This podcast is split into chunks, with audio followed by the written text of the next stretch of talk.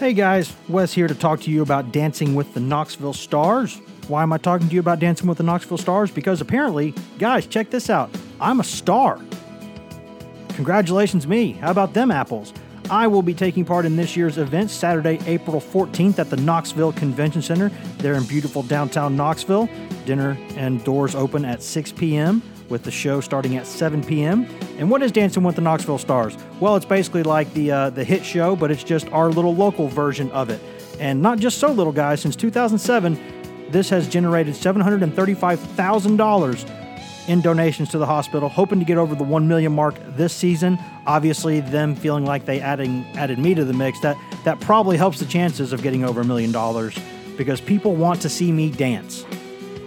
I've never done this in my life. I'm actually quite terrified of this, but there will be eight of us there. I will be there. Leslie Ackerson from WBIR will be there. Tyrone from Star 102.1 will be there. Also, Heather Haley from WVLT, Laura Helm from WATE, former professional cheerleader Lisa Henderson, local sports reporter and PR professional Sarah Mitchell will be there. Dr. Amit Patel also will be there. And then finally, local art patron and philanthropist, the lovely Sylvia Peters, will also be there. So there will be eight of us. We will be competing uh, for dancing prowess, dancing supremacy. I'm probably going to embarrass myself, but here's what you can do, guys. If you want to come see this, here's how you do it go to www.etch.com slash dwtks again that's www.etch.com slash dwtks and you can go there and buy your tickets for $75 or you can buy a vip table which gets you four seats and complimentary champagne. Dinner will be provided for each ticket so you don't have to worry about that. Guys come out and have a good time with us. We're going to have a good time with this. We're going to uh, hopefully entertain you. Hopefully we'll have a good time, and if nothing else, we will be helping charity. So again, Dancing with the Knoxville Stars, www.etch.com slash DWTKS.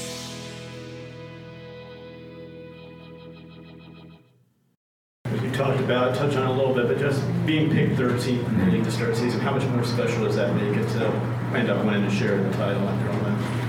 It's, it's just fun. It's always, it's always good to have the last laugh. It's always it's always fun to have the last laugh. But you know, me and Grant knew when we were going to SEC Media Day that you know those guys had no clue what, what we've done in the off season, how much work we put in. So you know, we had to sit there and, and listen to it. it. It was very hard, very hard to sit there and listen to someone say that we're going to finish last, second to last in the league when we put in so much work and we know that all we got to do is go out and compete and play hard every night and you know everything else will take care of take care of itself. But it's also special because of the bond that we built through the work ethic that we put in and it's, it's just I mean it's, it's hard to explain. Um, it's just an amazing feeling. We haven't won the SEC title since 2008 which is big and you know we have another goal. We got to go and take care of business in the tournament.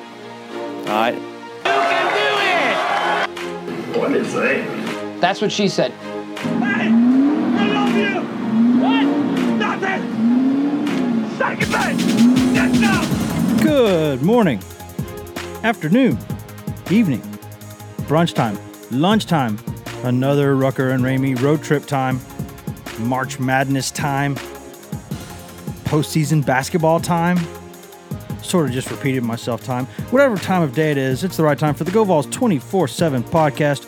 Dancing professional Wes Rucker and Grant Ramey here, coming to you from Fort Rucker Studio on a Thursday afternoon, a chilly Thursday afternoon in the 865 before we go on out to the uh, we, we will record this podcast then we will exit fort rucker studio and we will uh, get on the interstate for an extended period of time. And we will go to st louis missouri because that's where the sec in its infinite wisdom has decided to put this year's sec basketball tournament.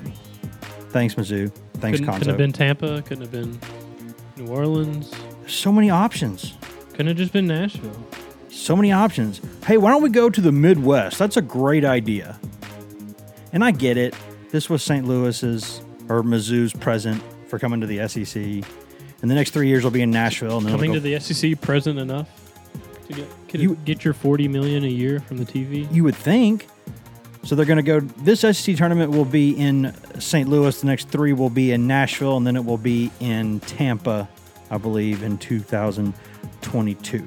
So this year it is in St. Louis, and this year, guys, Tennessee, wait for it, wait for it, SEC champion Tennessee. The Vols rallied over the final couple weeks, got a couple of big wins, couple of big performances from Admiral Schofield along the way. And lo and behold, Tennessee has shared the SEC title with Auburn. Tennessee will be the number two seed in this tournament. Auburn will be the one seed, but since they don't play, I know it, it you look at it common sense, commonsensically, if that's a phrase, Grant, and you say, well, Auburn and Tennessee are both one seed or, or both have the same record. Auburn beat Tennessee at Tennessee, so Auburn's the SEC champion, right? Well, they don't play the same schedule, so when you don't play kind of a, everybody plays everybody twice. Round robin. Yeah, Rick Barnes is a round robin. when you don't play the the Rick the Rick Barnes requested round robin, what you get like the is Big Twelve did yeah. does. When you do when you don't do that, any team that ties atop the standings is technically a champion because you can't determine who played a tougher schedule, yada yada yada, all these other factors. So Tennessee is uh, an SEC champion, the first one in a decade. Grant, big big news for the program, and no matter what happens from from this point forward, that's a that's a big thing for this team. Yeah, still uh, what five six days later, it still sounds crazy to think that happened. Uh, not only the way it happened, uh, needing some help from Auburn down the stretch, winning four games to close regular season, uh, having to score the last nine points of that game uh, to beat Georgia, a team that uh, played on Wednesday night of the SEC tournament, the first night as one of the bottom four teams, and probably the team that gave Tennessee more trouble than anyone, uh, if you subtract the the egg that was laid at Alabama. Yeah, that was, uh, and I tell you, when you when you got a a Georgia team, that Georgia team playing on the first day of the SEC tournament, that tells you what kind of what kind of difference the the league has been. I mean, I I think that maybe uh, the whole SEC is really good conversation or, or is elite conversation might have peaked a couple of weeks ago uh, when a couple of teams that kind of needed to finish strong didn't really finish strong, and uh, so I think it's still been a really good league, one of the better leagues in the country but it's probably not been a banner month or so uh, coming down the stretch for the league. But uh, the fact is, uh, it was a really tough league uh, throughout the course of the season, and Tennessee finishing second in that league uh, is just going nine and one against the ten against the five teams they played twice, and that Georgia team. For whatever reason, whenever Mark Fox coaches against Rick Barnes, he turns into Norman Dale and just has every answer and for Tennessee in that game, which was a very, very poorly officiated game, in my opinion, uh, for Tennessee to overcome so much foul trouble, to overcome just Georgia making its full allotment of three pointers for a game in the first half, making seven of its first 11 threes. Uh, Tennessee and its fan base. I'm gonna I'm gonna credit the fans in the stands uh, because that was as loud as I've ever heard that building. Uh, it was a, a, wonderful sight. It was a real college basketball environment. It was great to be a part of. Proper cauldron. Proper cauldron of the of Thompson Boling Arena, Assembly Center and Arena, aka the Tommy Bowl. It was a a really really fun environment to be a part of, and, and for that Tennessee team, I think it was so symbolic that that Tennessee team won the way that it won. It, it wasn't pretty. It, it was kind of a kind of a gauntlet, to be honest with you. But Tennessee got through that gauntlet, found a way, even without Grant Williams on the floor for the final three and a half minutes or whatever it was, uh, to come from behind in that situation, to hit the big shots. Lamonte Turner, doesn't matter what kind of day he's having down the stretch, big three pointer, everybody feels like it's going in when it leaves his hands. Uh, Admiral Schofield making huge plays. Kyle Alexander, who who really had not played very well the past three weeks, if we're all being honest with ourselves, comes up with a huge steal, one of the, maybe, maybe the play of the game uh, late in the game, and then Schofield hits that turnaround jumper. Just just big big time basketball from them down the stretch in, in that fantastic atmosphere and kind of a fitting way for this team, this kind of blue collar team, to win a title. I think. Yeah, it, it's it's more than fitting. I mean, it was that it was their regular season, you know, in a nutshell, compressed into forty minutes. I mean, we've sat here on this podcast since November, picking apart the the flaws of this Tennessee team, and they are a flawed basketball team. They have yes, they are. They have inconsistent guard play night in night out. They they struggle on, the boards sometimes. Uh, they have slow starts, or they have slow finishes, or they'll give up a lead late, or they'll they'll dig too big of a hole early. Uh, but they but aside from all that, ignoring all that, they consistently find ways to win basketball games. They didn't go on a big run. Uh, in the season and, and compile a bunch of wins, they went ten and two in non-conference. They They won 13 out of their last 16 on schedule after that 0 2 start in the SEC. And, what they did in the final three and a half minutes against Georgia is it, it's just what this Tennessee basketball team has shown they can do. They find ways to win games. I mean, Grant Williams fouls out laying on his belly because Derek Ogbeide falls over him. And you get your legs tangled. They got to call a foul on somebody, and they call it on Grant. That's it. There's three and a half minutes left. Uh, Yante Maten hits that three from the top of the key with like 250 left to put them up four. Uh, and I started writing my Tennessee loss story. And basically, anytime that happens, Tennessee rallies. Lamonte Turner came down, hit a three. Uh, and that Kyle Alexander steal you're talking about, that's that's poking the ball away from Yante Maten on an entry pass, where if he catches it and he starts moving, he's a lot like Grant Williams, where if, if, if he gets his momentum downhill and, and he can start turning over one shoulder or the other, uh, he's probably going to score because he's he's a really skilled big man. But they stop it, and then Admiral comes down and hits. Uh, not only hits a shot, but it's that turnaround fade that he's made a lot this season. That he works a, a ton apparently in practice, and just that whole night. And, and it's cliche to say fans help you win a game and home court advantage.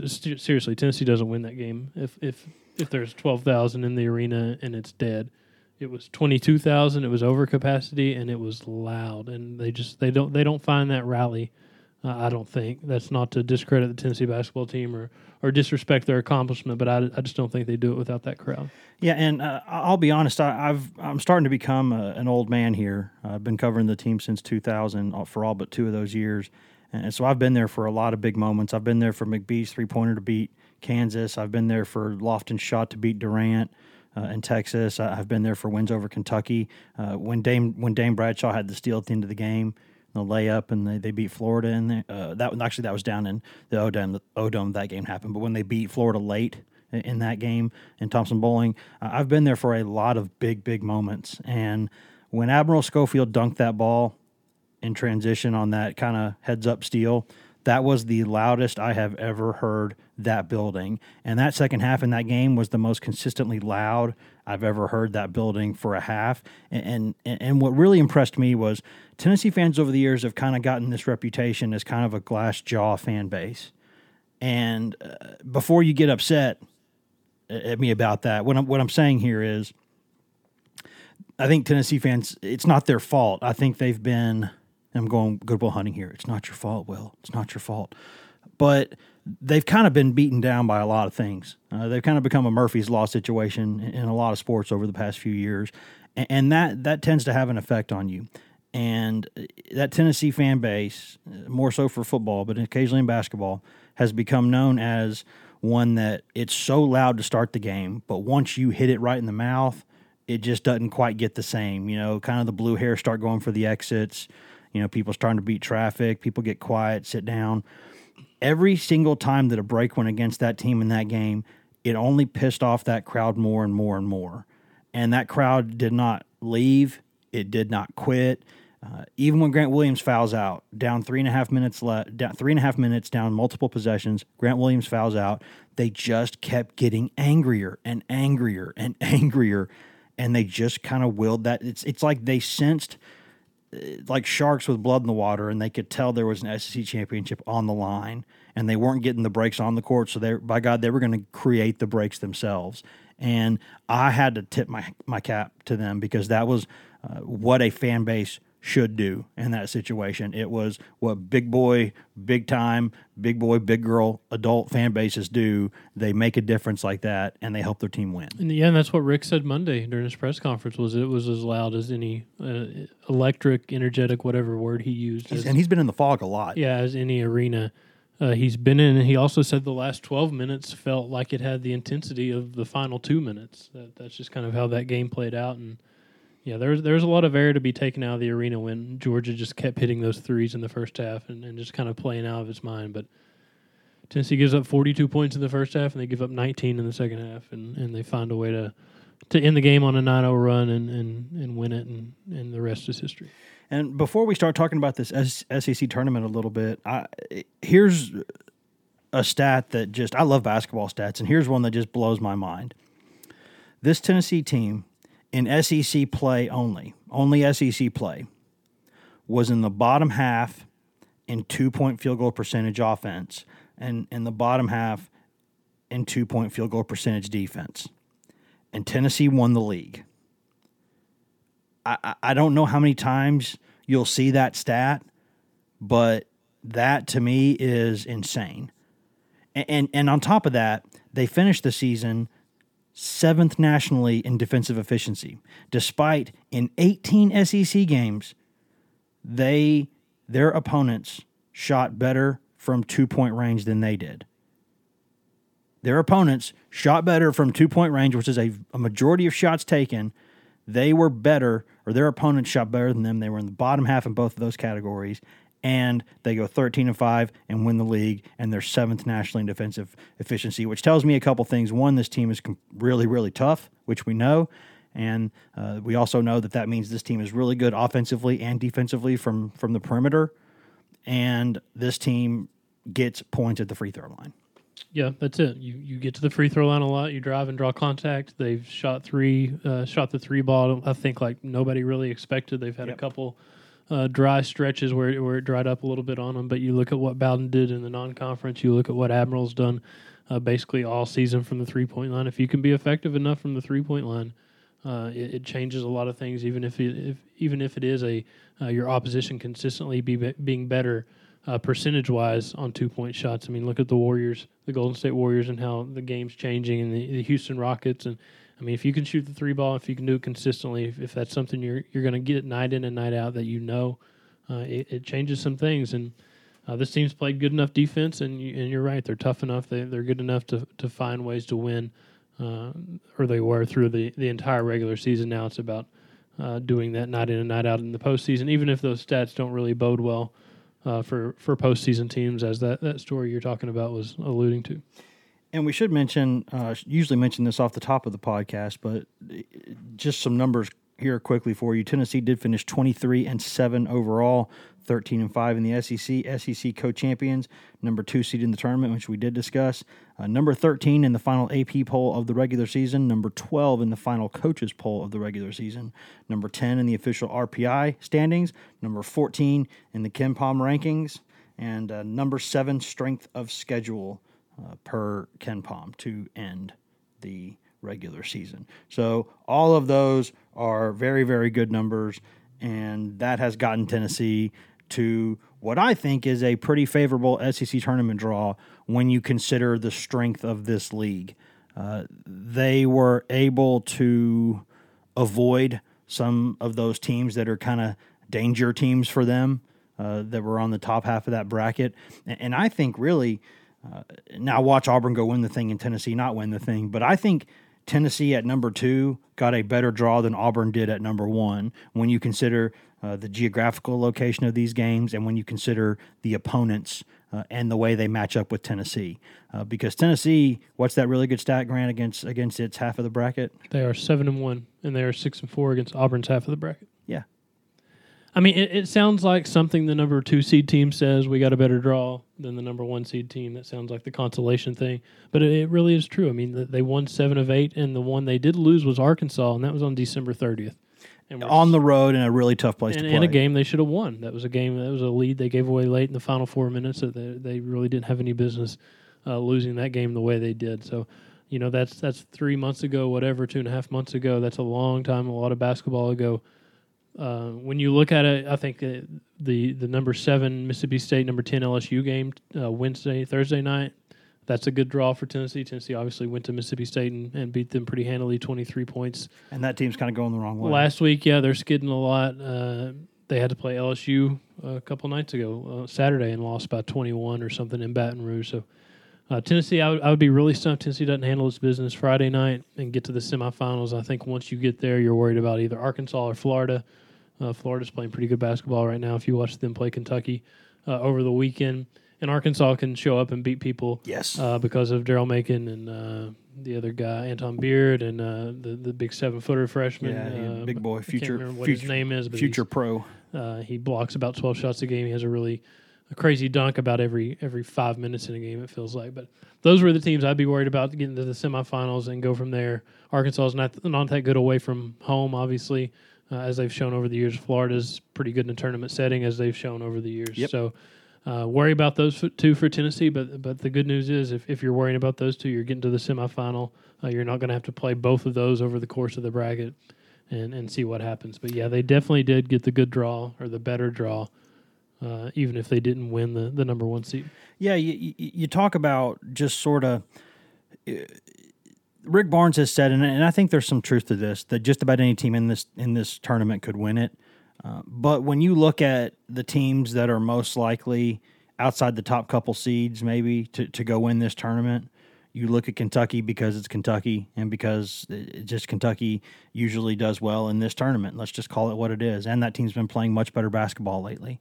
Uh, so Tennessee getting on the opposite side of the bracket of that team was big.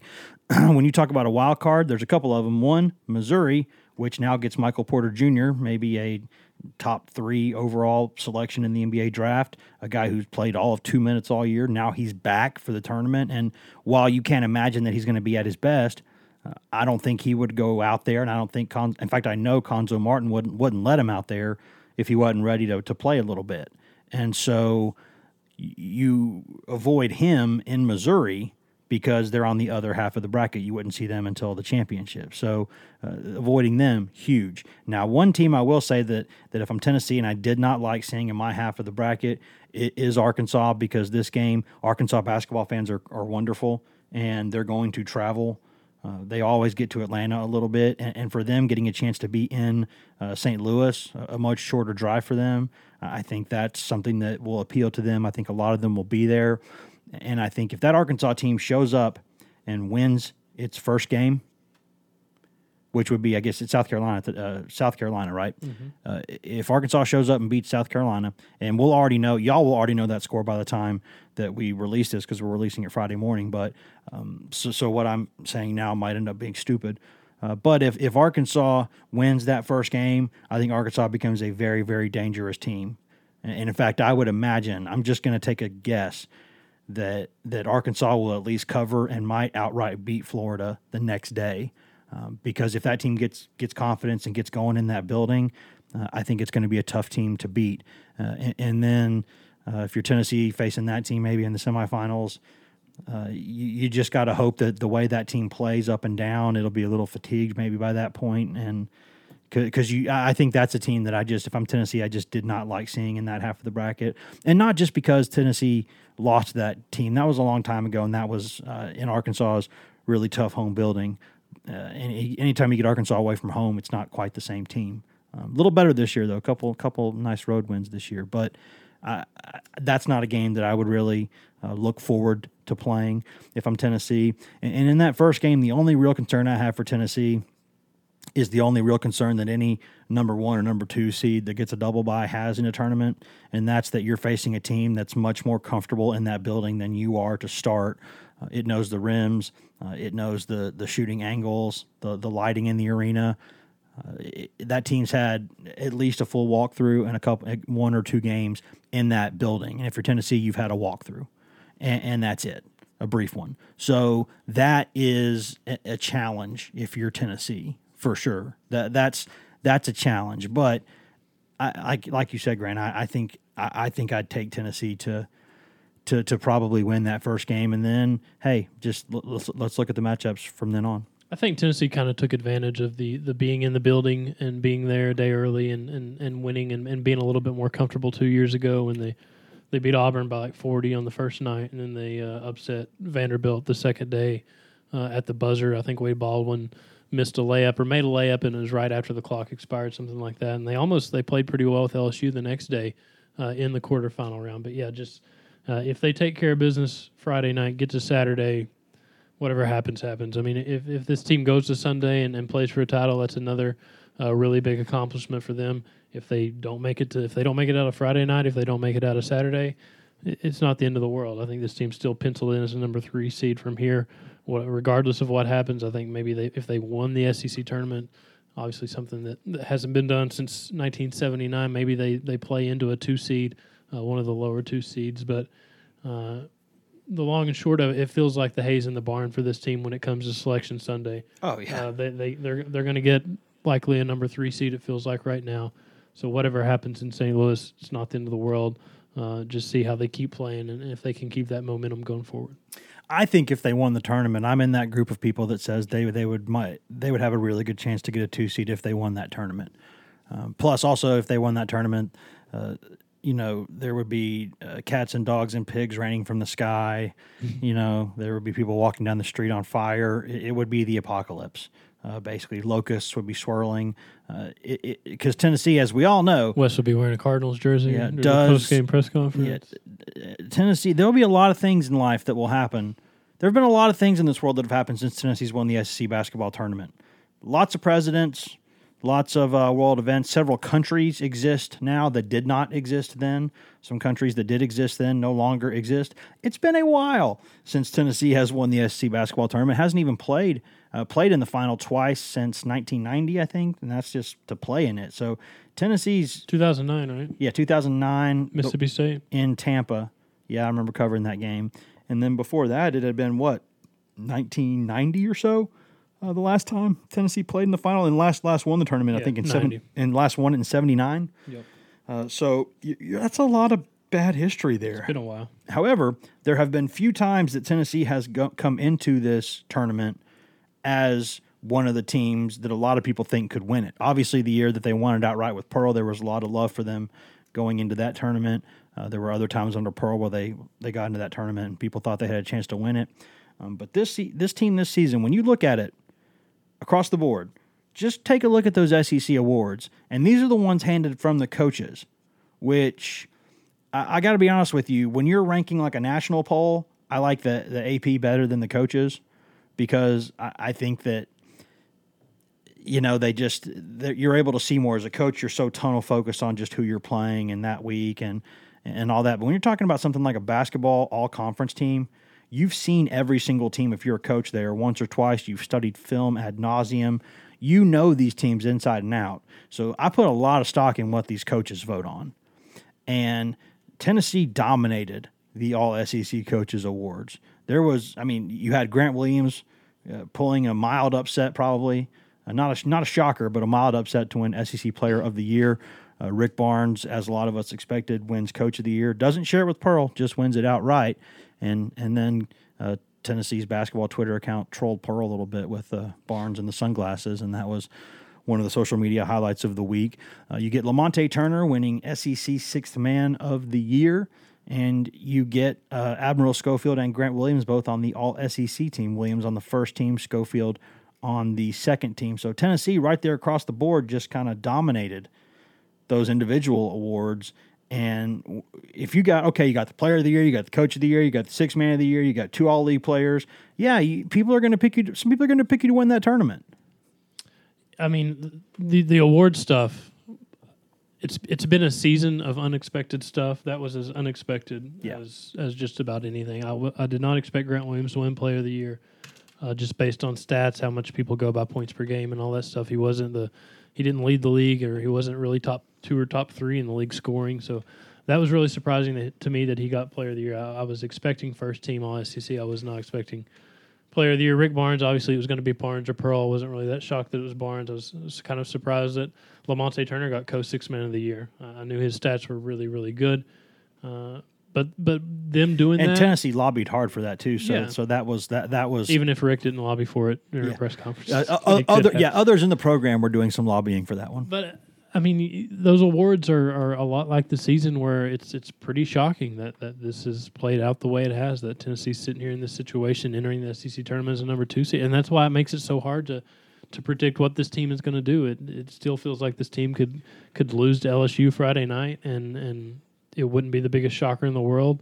Or they could play to Sunday and possibly win the tournament, and it wouldn't be the biggest shocker in the world. Kind of like we've talked about with March, uh, with the, with the actual NCAA tournament. It feels like they could they could struggle with a, a, a 14 seed, whatever it is they're going to be playing, uh, or they could make an Elite Eight run. Uh, it's just so hard to, to figure out this team, but you, it's it's it's that much harder when you can't go by the, the history. I mean, Tennessee's been awful historically in the SEC tournament, but this team has bucked a lot of trends. I mean, they they they won at Rupp for the first time in a decade. They've they went what 13 and five in the SEC and won a share of the SEC title for the first time in a decade. They they're really good away from home. They they were really good in the non-conference. They, they've played with a lot of uh, a lot of really good basketball teams that you know they probably should have beat. They should have beat North Carolina. They were up 15 at the half against Villanova. So all that stuff makes this week and next week so unpredictable, and it's I don't I don't even know where to start. Yeah, it, it, it here's where I am on this. It, it's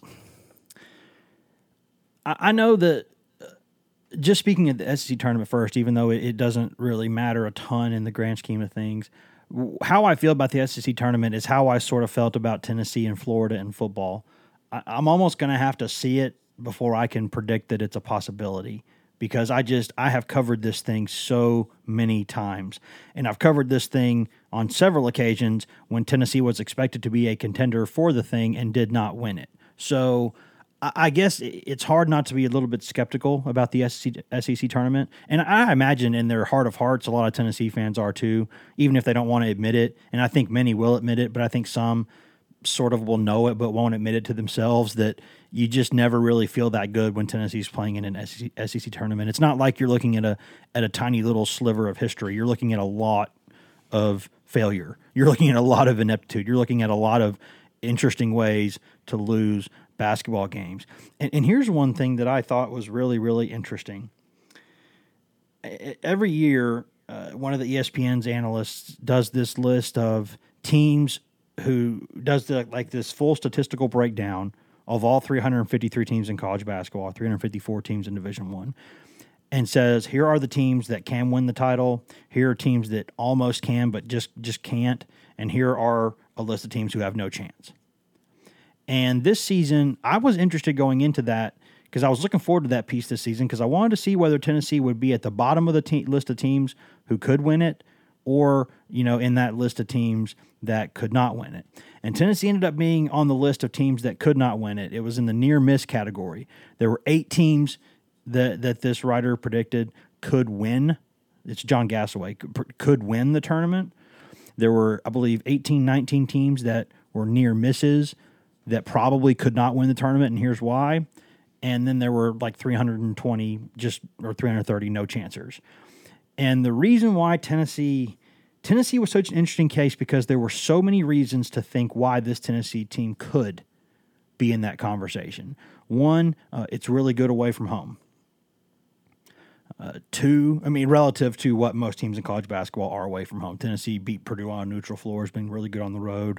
One at Rupp, one in some at Iowa State. Which, before you laugh at that, look at how how many other teams went in there and lost this season. Tennessee's been a good team away from home, and also defensive efficiency. Defense travels, and when you put those things together, you think, okay, this team finds different ways to win. It gets balanced scoring. There's a lot of reasons to think why this team could put together a special run. But here, there was one reason and one reason alone why John Gasaway said Tennessee could not win it. And it was a really good reason, actually. It's a really compelling reason. I don't know that I still would not put Tennessee in that first category as opposed to that near miss category. But the reason he puts Tennessee in that near miss category is what we alluded to earlier. Tennessee is in SEC play, which is 18 games. Tennessee cumulative effort over 18 games in SEC play. Opponents shot better from two than Tennessee did. Barely, but did. And Tennessee was in the bottom half of the league in uh, SEC in two point offense and two point defense. And I think his argument there is pretty pretty simple one. When you're playing in the in the in the in the postseason, uh, usually you're playing in bigger arenas. You're playing in arenas that that the shot lines are a little bit different. Uh, a lot of teams just don't shoot very well in the postseason. It comes down to, to two point offense and two point defense because there's all those nerves, new arena, big stage. It's the closer you get to the basket, It's the better. win or go home. Yeah, the better you, the closer you get to the basket, the better you feel, and you, you have nerves and all all those things. So teams that can do really well from two and can stop two usually do pretty well. This Tennessee team ha- has not really been great at that, despite being seventh nationally. I believe uh, it may be even higher than that. I've said seventh a couple times. Let me make sure about that. Uh, in, in defensive efficiency, They were fourth on KenPom earlier this week. yeah, Uh, adjusted defensive efficiency. No, you're still right. Yeah, the reason the number seven, I, I wrote that down wrong. I'm an idiot. Number seven was um, the uh, the strength of schedule. So fourth nationally, fourth nationally in defensive efficiency. So you would look at that and go, okay, well that offense has kind of trailed off a little bit. It was top 30 in efficiency. Now it's at 47. Um, usually, a team that's going to win is going to be top 20, top 30 in both. uh, of those categories, or top 30 in both. Tennessee has fallen out of the top 30 in adjusted offense. And Rick Barnes was right when he said that offense had, had not been good for a little bit and defense had been winning games. But that defense is not as good from two as it is from three, and the offense is not as good from two as it is from three. And the argument there from from uh, ESPN's uh, John Gasaway was was simple, and and I think it makes sense. But the thing that I can't figure out is how do you how do you balance that with the fact that this team's been so good away from home? How do you balance that with the fact that this team has a lot of, if not great, really good players and a lot of guys who can beat you on a different night? And it just finds different ways to win games. It makes free throws. Uh, I think 77% or so in SEC play, which is fantastic, uh, near the top of the league. This team does a lot of good things. Yeah, you, you have to weigh what it does good against what it does bad. Like we talked about earlier, they do get to the foul line, they do hit a lot of threes. Uh, if you go through Tennessee's game notes, uh, there's a there's a section on uh, wins versus losses. I think in wins they give up about 63 points a game, in losses they give up 79 points a game, which obviously is a huge difference. Uh, if you get that defensive effort night in and night out, you're going to be a pretty good road team. Uh, the nights that you don't get it, uh, the nights like Georgia and Alabama, you're not going to be a good road team. Uh, there's another stat where uh, Jordan Bowden, I think he shoots like 10% or 15% better, or maybe averages eight or nine more points a game in wins versus losses. Uh, that's because this team kind of lives and dies by the three sometimes. If if if there's a guard, uh, it doesn't really have to be just Jordan Bowden. If there's a guard that steps up and, and kind of carries the load uh, from a production standpoint, from hitting shots from the outside, if it's Lamonte Turner, Bowden, whoever, that's a difference maker. So uh, it's concerning, sure, that that uh, the other team is going to shoot two percent better, uh, shoot better from two per, uh, from two point range, percentage wise, better than Tennessee does.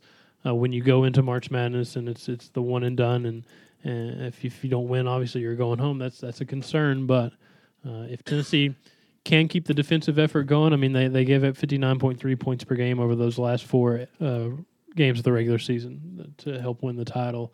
if they keep that going, if that momentum keeps moving forward, I think they'll be fine. Uh, if if they have a night where they don't show up, it's probably not going to go well, like like you've seen some in the SEC. Before we get out of here, a couple things, Grant. One, how where do you stand on how important th- this SEC tournament is for Tennessee? And, and let's couch that by saying, or, or let's let, let's balance that by saying that everyone knows that the the NCAA tournament is what matters. Uh, so so my question here is, you know, the, the what you're playing for. If you're a bubble team or a team that has no chance, then this is this is a huge week for you. But if not, if you're Tennessee, it, it's not one. And, and, Rick Barnes himself admitted, and, and this is not like him, uh, you know, but he is candid, so it's not shocking.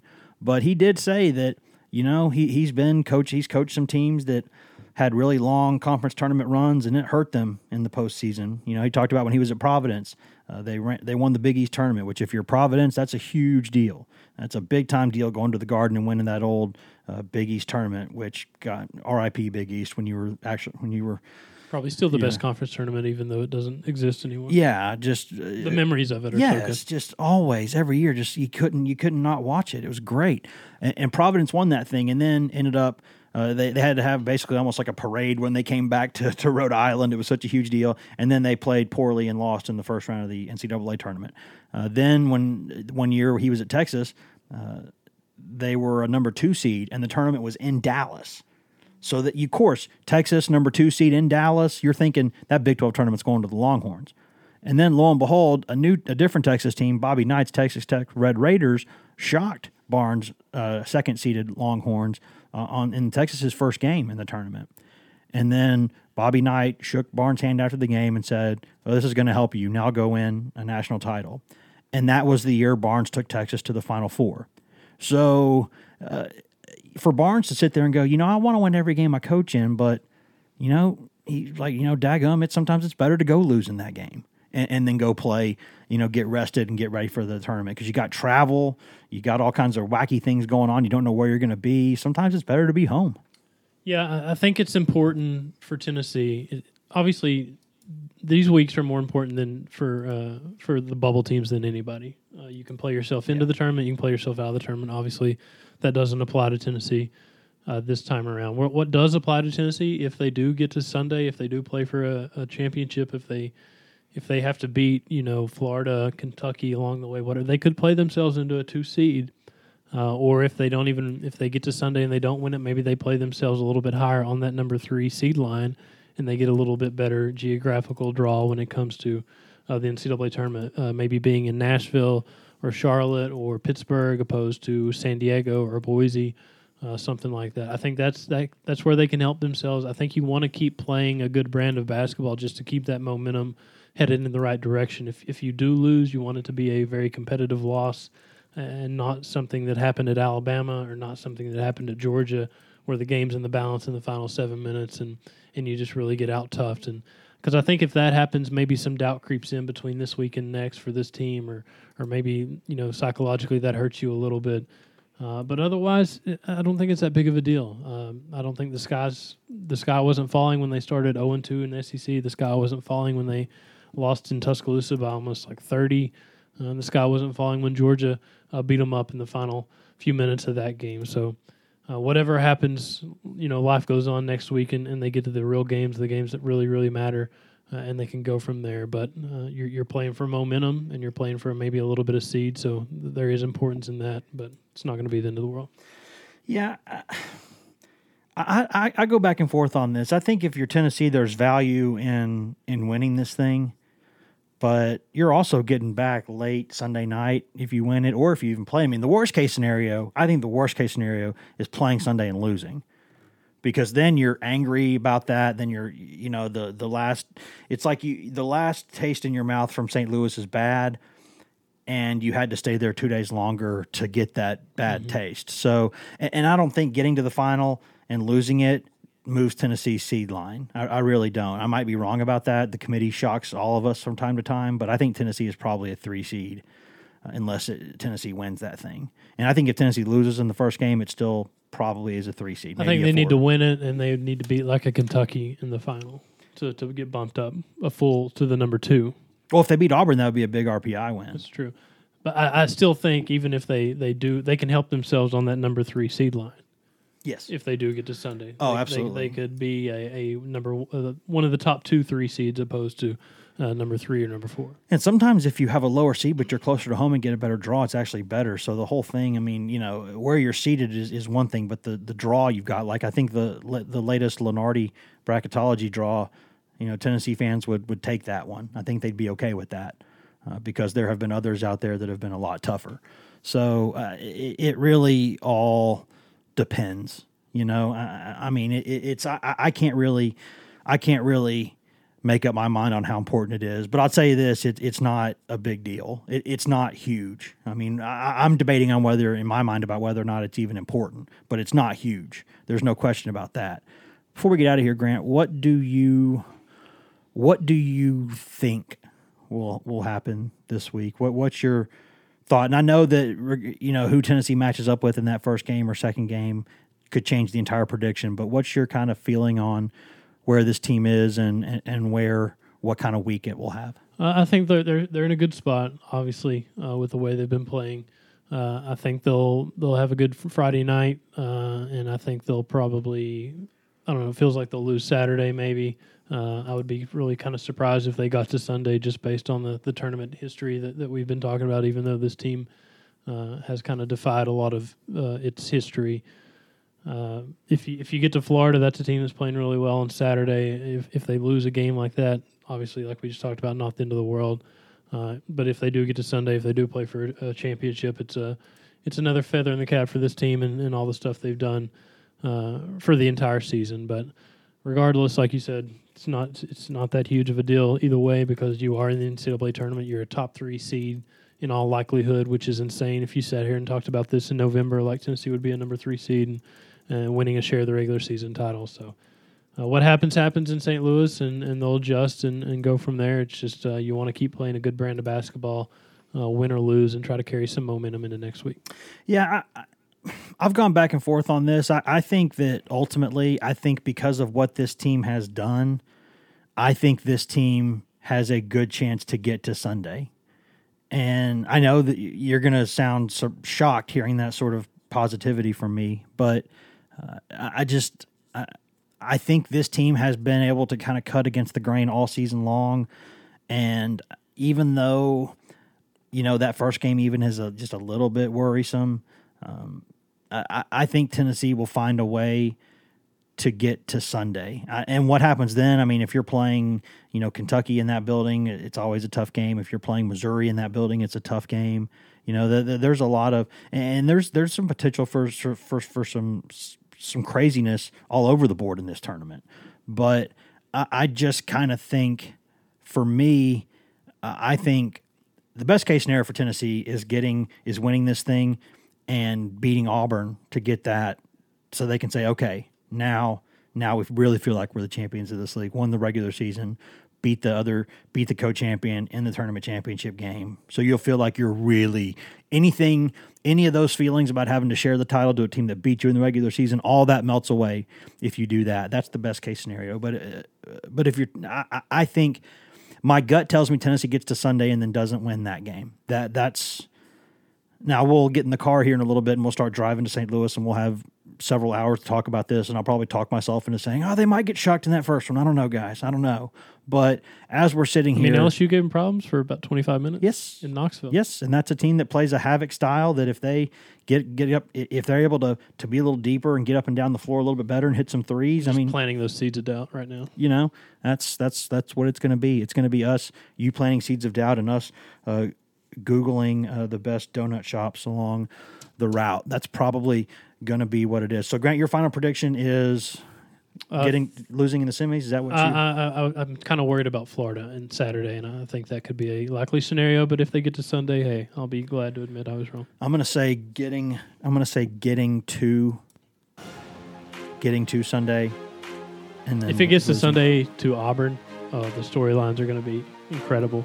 Hey, I wouldn't mind them. Hey, if they go one and done, and we get a couple days at home before going to the tournament, I'm I'm fine with that. Bruce against his old team if they get to Sunday. Auburn fans mad about how Auburn got disrespected in the awards, postseason awards. Oh, and they'll- you'll have them circling the Oh wagons, yeah, being, co- co-champs versus co-champs. and then saying Tennessee got all the awards. What about us? Yeah, that could be. So a, I wouldn't, I wouldn't hate that happen. That would be a really, really fun weekend. it could. Hopefully, it'll be a fun week uh, because the SEC tournament is in the Midwest, and that's stupid. But regardless, we'll go cover it. It'll be a good time, and we'll see y'all next week. We'll have another uh, hoops podcast previewing the NCAA tournament. We will have a football podcast talking about the uh, the defense for Tennessee going into spring practice under Jeremy Pruitt. We got a lot to talk about. Thanks for listening. And before we get out of here, guys, last thing www.etch.com slash DWTKS. Go check it out. You don't have to pay for a ticket. You can just go there and donate a couple bucks. Raise money for sick kids. Yes, it's not about me dancing. I'm making jokes about me dancing. It's about the sick kids. Come on. Help us out. Grant, any final thoughts? Raise money. Give money for the sick kids. I'll give money out of my pocket right now. Oh, he did have a did have a thought.